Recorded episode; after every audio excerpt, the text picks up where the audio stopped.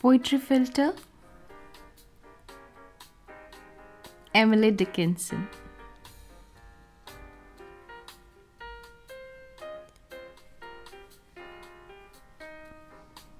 Emily Dickinson by Wordsworth Poetry Library.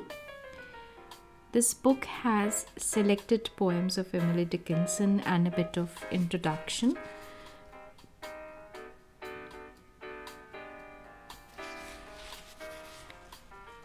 Let's begin.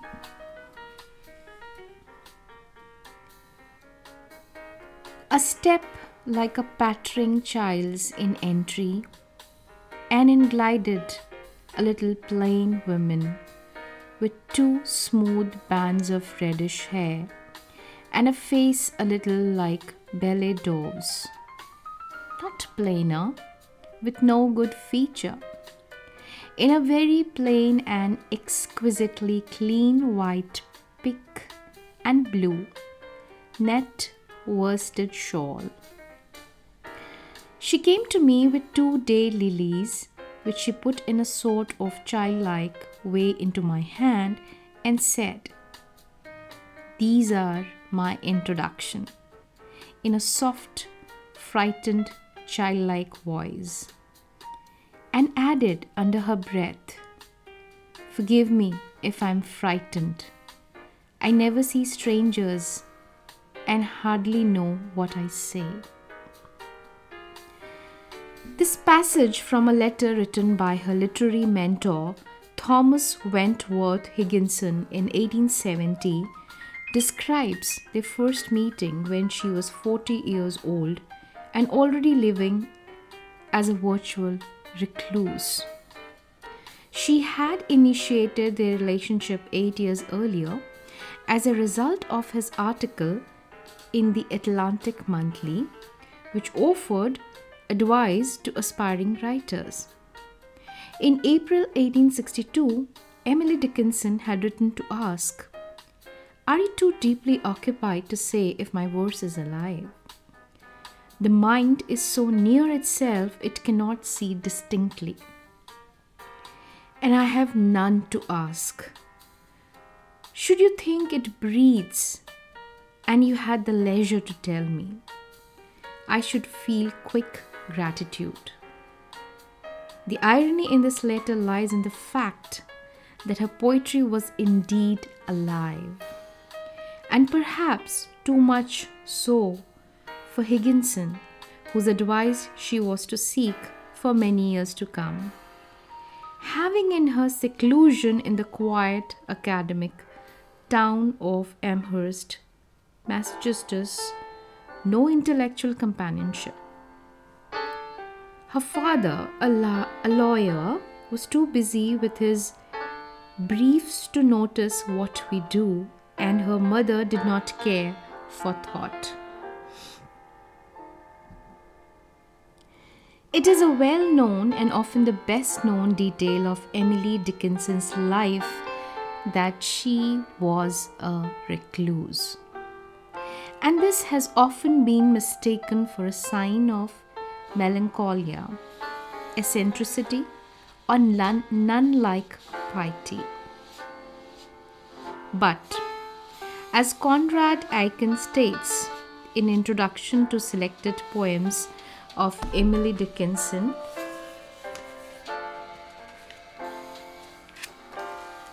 London 1924, it is apparent Miss Dickinson became a hermit by deliberate and conscious choice. As she says to Higginson, to live is so startling.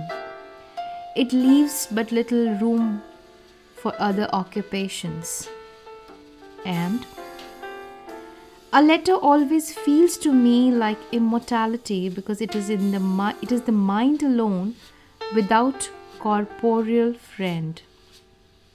Indebted in our talk to attitude and accent there seems a spectral power in thought that walks alone. Her withdrawal made it possible for her to apprehend life more fully and with greater concentration of purpose. Indeed, this concentration reveals how her undistracted reflection on life gave her an immense breadth of vision within her geographically limited life. Where she suffered loneliness as a result of her confinement, she intellectualized it in her poetry in her characteristically paradoxical way. It might be lonelier. It might be lonelier without the loneliness. Questioned by Higginson about her reclusive life, she said, of shunning men and women. The talk of hallowed things allowed and embarrassed my dog. He and I don't object to them. If they will exist, their side. This shunning left her with only those things which mattered most to her her family, friends, books. For poets, I have Keats and Mr. and Mrs. Browning. For prose, Mr. Ruskin, Sir Thomas Browne, and the Revelations. He, that's her father, buys me many books, but begs me not to read them because he fears they joggle the mind. As regards romantic relationships, she alludes in a poem of 1862 to an unnamed he. Again, his voice is at the door. I feel the old degree. I hear him ask the servant for such a one as me. Again, his voice is at the door. I feel the old degree. I hear him ask the servant for such a one as me. I take a flower as I go, my face to justify. He never saw me in this life. I might surprise his eye. I take a flower as I go, my face to justify. He never saw me in this life. I might surprise his eye. The known facts of her romantic relationships are that she heard and perhaps visited the preacher, the Reverend Charles Wadsworth, a 40 year old married man who lived in Philadelphia. They corresponded. No letters remain, but we must assume that for Emily, the relationship almost certainly took place on an imaginative and spiritual plane. However, the attachment was no less intense for this, and when he accepted a post thousands of miles away in San Francisco, Emily suffered what she refers to as a death. Her later poetry refers to this vivid and passionate love that failed and led to a renunciation of further romantic attachments and also social contact as a whole.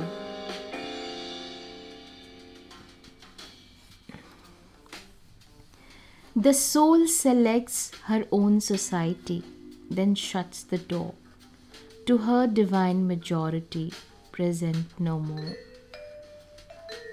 The soul selects her own society, then shuts the door to her divine majority, present no more.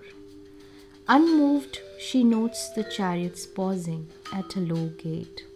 Unmoved, an emperor kneeling upon her mat. I have known her from an ample nation. Choose one then close the walls of attention like stone. It also seems to have been events at the time of Wadsworth's departure that precipitated her first letter to Higginson and her first and only serious attempt to test her poetry with the world. She asked Higginson whether her poetry breathed, but his judgment of her poetry was of its time, and her poetry was before its time. In a letter to his wife after his first meeting with Emily, he was obviously struck by an eccentricity that he could not understand. She was much too enigmatical a being for me. She was much too enigmatical a being for me. At the same meeting with her, she had said, If I read a book, it takes my whole body so cold. If I read a book, it makes my whole body so cold, no fire ever can warm me. I know that is poetry. If I read a book and it makes my whole body so cold, no fire ever can warm me, I know that is poetry. If I feel physically as if the top of my head were taken off, I know that is poetry. So, where did Emily Dickinson's poetry come from? She clearly drew influences from Emerson, and the rhythm and meter of the Christian hymn are apparent throughout her verse but her powerful and passionate moral mysticism, Aiken, was all her own. Her poems show a struggle for the center of things, the essence, and her own and her own search for identity. The drop that wrestles in the sea, the drop that wrestles in the sea forgets her own locality as I toward thee. The drop that wrestles in the sea forgets her own locality as I toward thee. She knows herself an incense small, yet small, she sighs, if all is all, how larger be. She knows herself and in sense small, yet small, she sighs, if all is all, how larger be.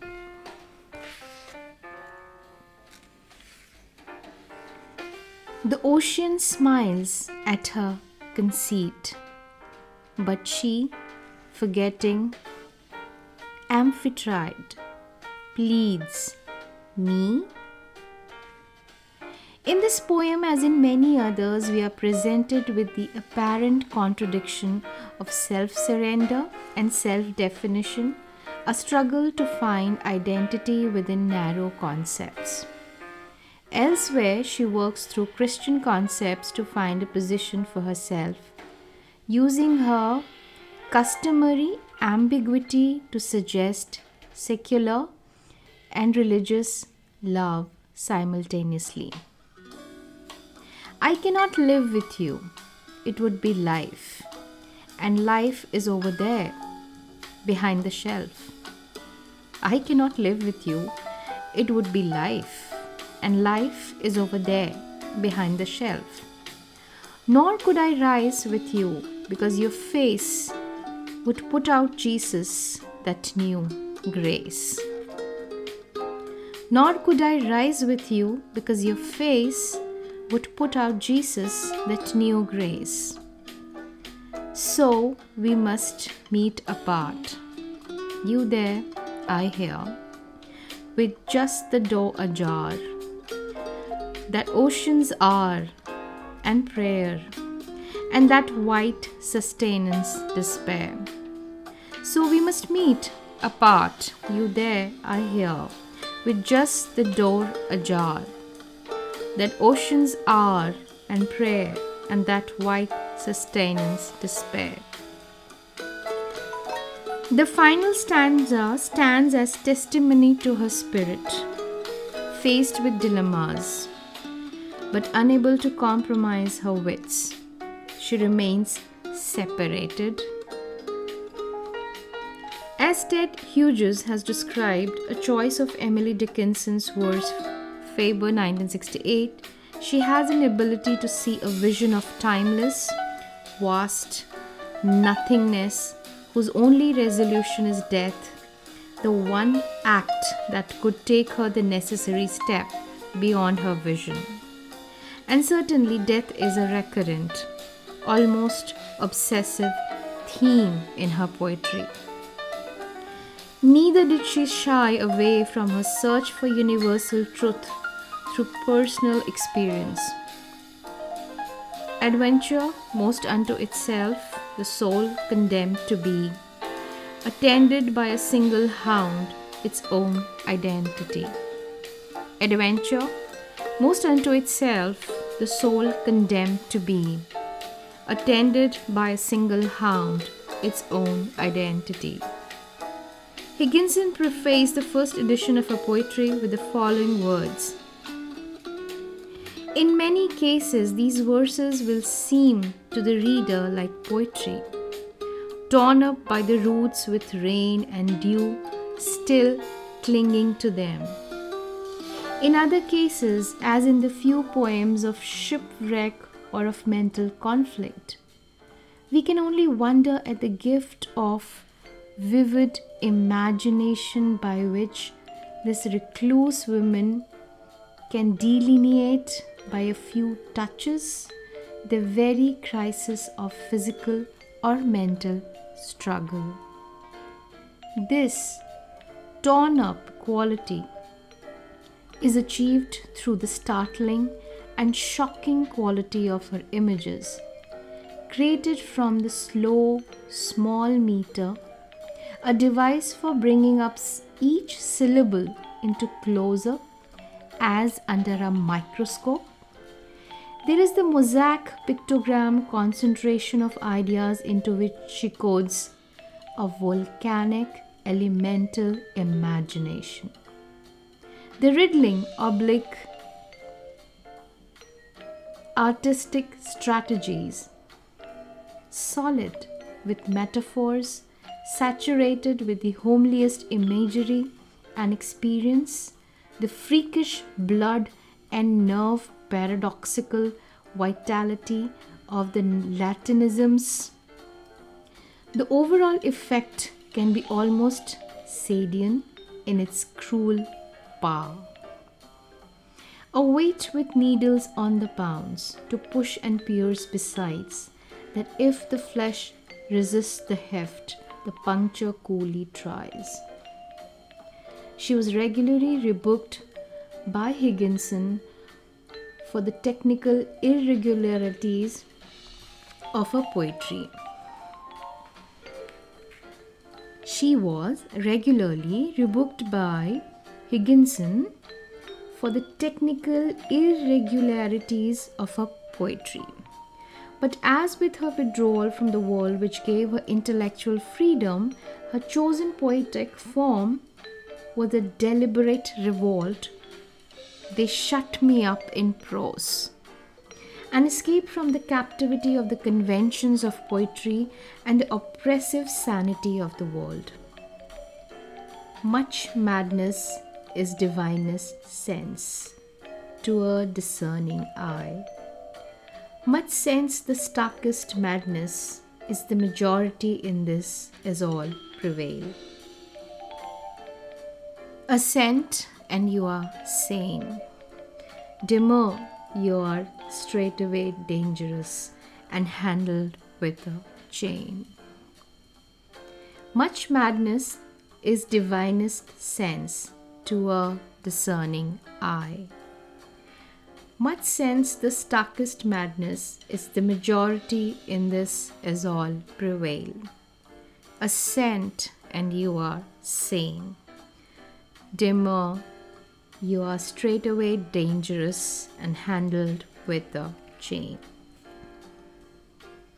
During her lifetime, only seven of her poems were published. However, after her death in 1886, hundreds of poems were discovered in a bureau.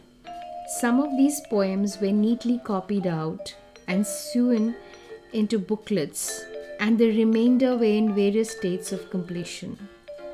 Her sister Lavinia, or you can call her Lavania, Lavinia actually, as the wife of an Amherst professor, Mabel Loomis Todd, to assist her by transcribing and editing them for publication. Three volumes were published in 1890, 1891, and 1896. The first two, edited by both Mabel Loomis Todd and Higginson, and the third by Loomis Todd alone. In editing the poems,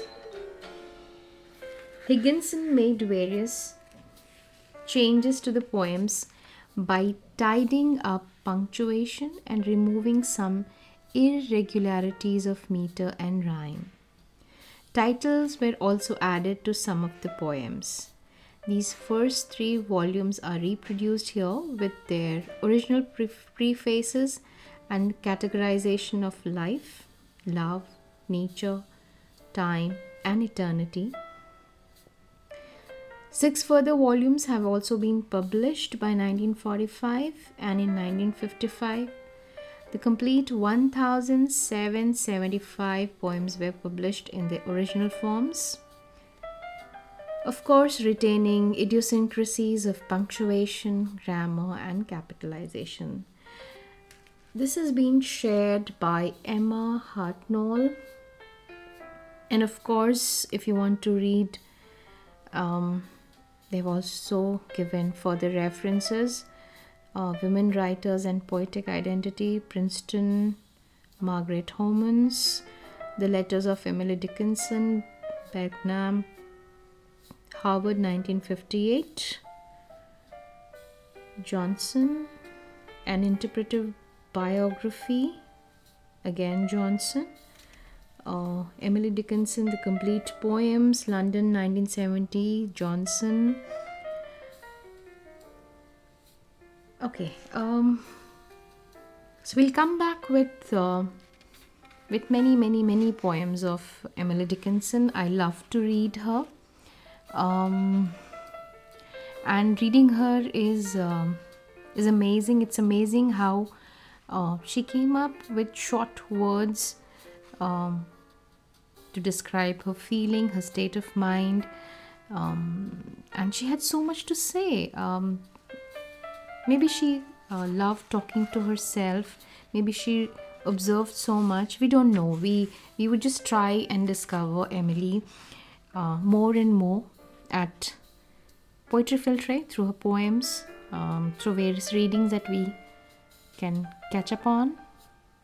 Enjoy and have a great time at Poetry Filter, Emily Dickinson.